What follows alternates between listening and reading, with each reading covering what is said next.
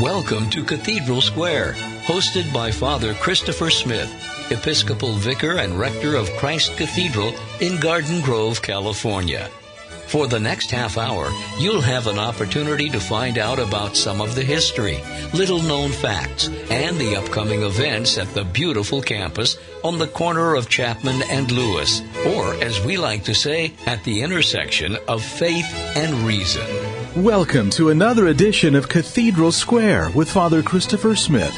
Coming up in this next half hour, we're going to share some messages from our weekend masses at Christ Cathedral Garden Grove, as recorded on Facebook Livestream. On the first half of our broadcast, we'll feature a homily from the first Sunday of Advent. Our theme today, Stay Awake, that you may be prepared.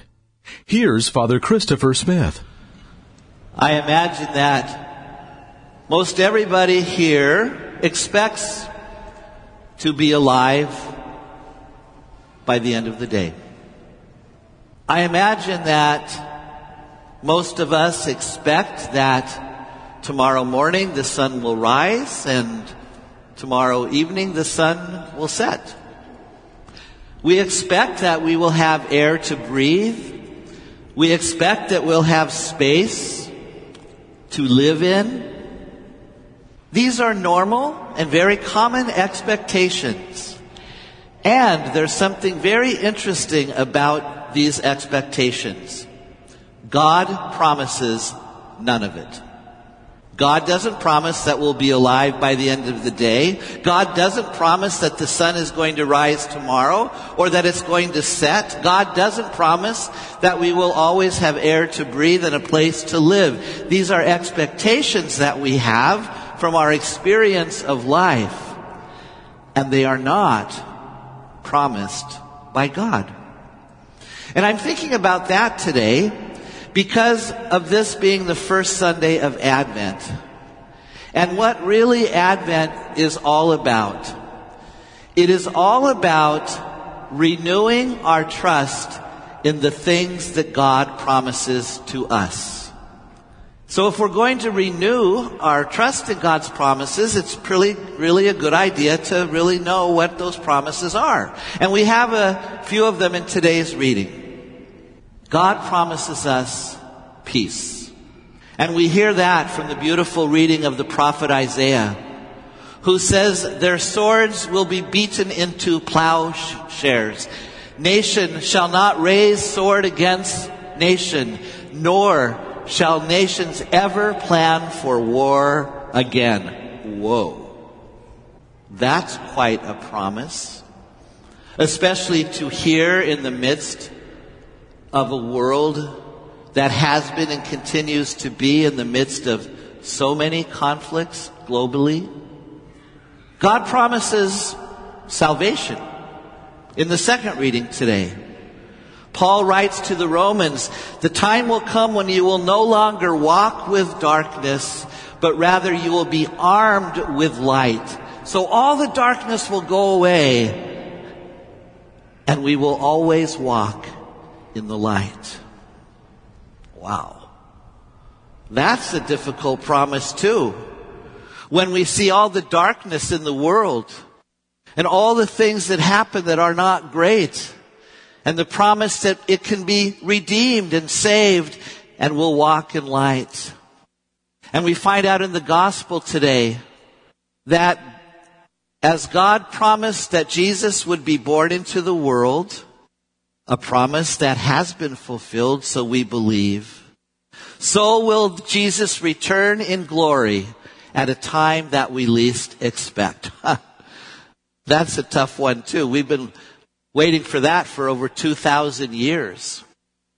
And I think it's interesting to note that the promises of God sometimes are more difficult to believe in than that the sun is going to rise and set and we'll be alive and that there'll be air to breathe. Because sometimes in life, there's not a whole lot of evidence that those promises are actually being fulfilled. And that brings us to the central promise that we believe has been fulfilled. And that is that Jesus, the Son of God would be born into the world. We believe that God became human flesh, that God became a person just like us in the past. And if we didn't believe that, there's no point for Christmas. It's the only reason that we celebrate Christmas because we believe that what God promised in sending his son actually did happen. Having said that, it also happens that sometimes the places where we least expect to see Jesus are through the events and the circumstances of our lives. I mean, after all, our lives are very complicated. Our lives are inundated with many things these days. The lives of many every day are filled with text messages and email messages and voicemails and Instagram and Snapchat and all kinds of things that are ever present on our watches and on our telephones and on our TV sets. That fills life many times. And then there's the real things that happen in life. Sometimes we're consumed with worry and for good reason. We worry about our health. We worry about the well-being of our families and the well-being of our world. We worry about our workplace. Sometimes we're overwhelmed by the demands of working and by the demands of employment and what we have to do in order to provide for our families. Sometimes we're overwhelmed because we feel ourselves weakening physically and we get worried and we get afraid. Sometimes we know that it's impossible to fulfill all the demands that are placed on us sometimes by family and friends. And when you put all that together with the inundation of what comes at us through social media and what comes at us in life, it can be tough to see Jesus right in the midst of all of it. And that is what the invitation of Advent is all about. And I've been thinking about this lately and I offer it to you. You know, I'm not going to ask for you to raise your hands because I know the answer. The question is, how many believe? Well, no, I will ask you to raise your hand. How many of you believe that God fulfilled his promise of sending his son to become a person just like us? How many believe that? Well, that's good because that means most of you are going to celebrate Christmas. okay. So here we go. If we believe that God sent his son who gave his life for us, why is it so hard for us to believe that there really can be peace in the world? That the darkness can really be redeemed? And that's what Advent is about. It's taking Christmas, if you will, and letting Christmas be that promise of God fulfilled that we believe in that inspires us and motivates us to believe in the other promises. And then to do what we can to help those promises to be fulfilled. Let Advent for all of us be a time to really start Christmas again every day in our heart. And we say, thank you, God, for sending your son as you promised. And then we say, let us open our hearts to seeing his presence every day in the events and circumstances of our lives. We gather together today those who believe that God has fulfilled the promise of sending his son into the world, a son who is present with us now and every breathing moment of our lives. Thinking about expectations. Expect it. Expect it. The Lord's presence among us.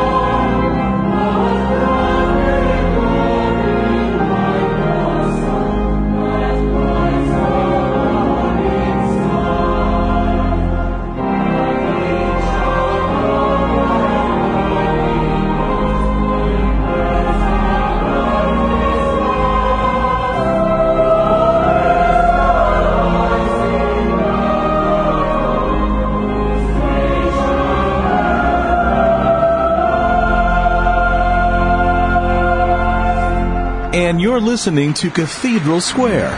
Thanks for tuning in today. For the second half of today's program, we'll hear again from Father Christopher and a powerful homily that he delivered on the second Sunday of Advent. His message is about saying goodbye, specifically that Advent is the perfect time to say goodbye to our sin. Once again, here's Father Christopher.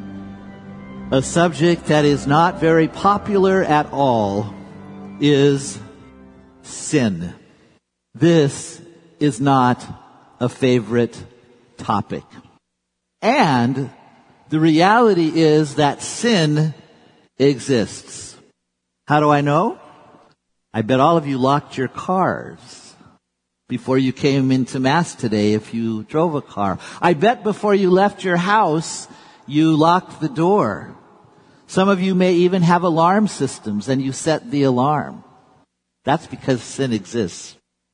We have laws and we have law enforcement because people break the laws that we have. Sin is a reality. And even though it is not a popular topic, every so often it is a good idea to talk about it. And the reason for that is not to feel guilty, not to feel shame, not to feel bad about ourselves. No. The reason it is helpful to talk about sin every once in a while is in order to get rid of it, in order to let it go. And the reason I'm thinking about that today is because in the gospel, John the Baptist says that the way to prepare for the Lord is to repent. The way to prepare for the Lord is to acknowledge our sinfulness and to get rid of it. That's how the people prepared for the Lord to come the first time. And as we get nearer to Christmas, we're preparing to celebrate that birth of our Lord into the world. And so I was thinking, why not listen to John the Baptist and repent and let go of our sins? In my experience, usually when we talk about sin, we talk about sinful behaviors. And certainly that's appropriate because sin is culminated in a sinful action. However, if all we do is think about sinful behaviors, we're not necessarily going to get rid of it. The reason for that is that our sinful actions have causes behind them. I like to say that our sinful behaviors are really symptoms of something else that's inside of us that is causing that sin to happen. You know if you are ill if you treat only the symptoms, you're going to feel better for a little while maybe, but the illness is still going to be there. If we're going to get rid of an illness, we have to treat the cause of it, not just the symptoms. When it comes to our own sinfulness, the behaviors are named, and often the causes are not. And so I'm making an invitation to all of us on this second Sunday of Advent to take a look to see what might be inside of us that is causing sinful behaviors. Maybe for some of us, it is a deep-seated hurt. A hurt that maybe we haven't acknowledged for years, but it's still in there. And so out of that hurt comes our action of hurting somebody else. And maybe that person had nothing to do with anything that hurt us in the first place, but if we carry around hurt long enough, it's going to show itself in hurting somebody else. Maybe some of us have a, a whole lot of anger inside of us, or a whole lot of bitterness inside of us.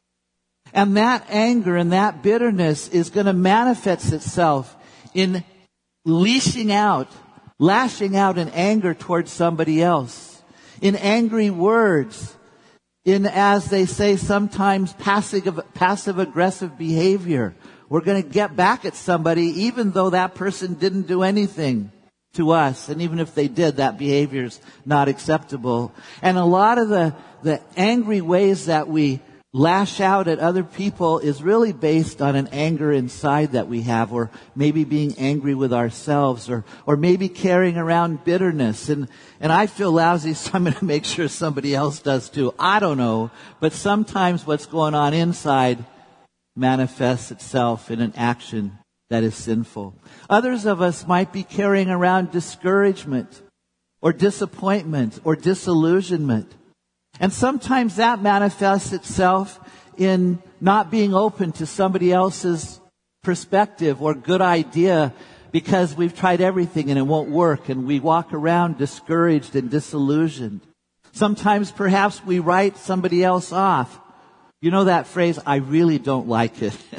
Been there, done that. I really don't like that phrase because to me it's kind of like writing off somebody else's words or, or opinions or, or experience. So even if you have been there, done that, let the person express themselves is what I say.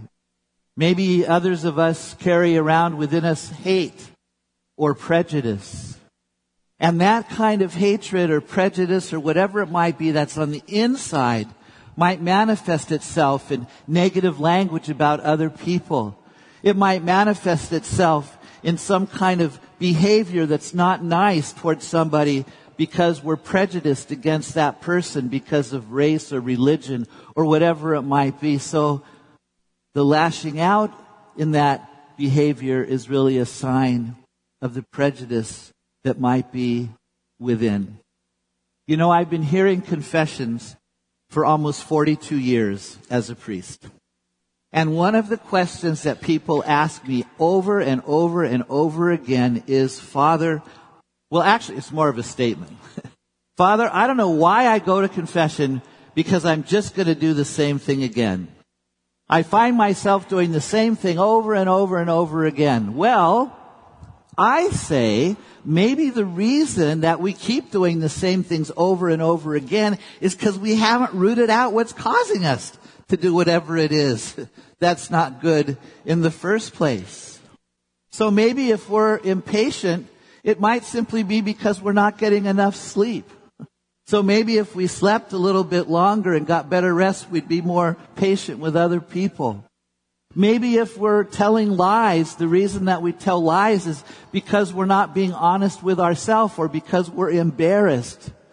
Whatever it is, it is helpful to think sometimes about not only what I did that I'm sorry for, but where did that come from? What got me to that place in the first place? You know, I describe sometimes anger and bitterness and resentment and prejudice and all those kinds of things. I describe those sometimes as poisonous intruders that somehow we let in the front door of our lives and they're taking over the house. Well, I say on this second Sunday of Advent, how about if we take some time to think about what some of those intruders are into our life and by the power of God and Jesus say, you're out of here. No more. And march that anger and bitterness and resentment and jealousy or whatever it is right out the back door so that the house is free. It is not easy to talk about sin or to think about it. And sometimes it's necessary because that's the way that we ultimately get rid of it. John the Baptist had something when he said, prepare for the Lord by repenting of your sins. Now is the time to repent. Now is the time in these weeks of Advent with the help of our Lord Jesus Christ to think about and to name what might be the causes of some of these sinful behaviors that I have engaged in? And let an Advent gesture be, goodbye. You're not in charge here. Jesus is.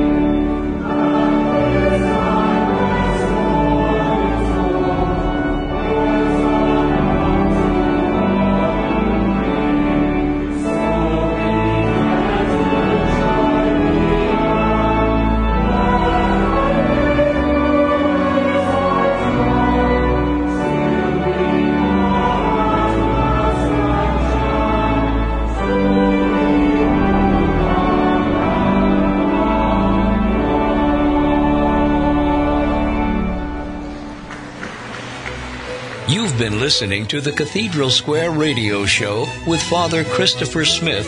To hear this program again or to download the podcast, go to occatholic.com and click radio. Be sure to share and tell a friend as well. Have a blessed day.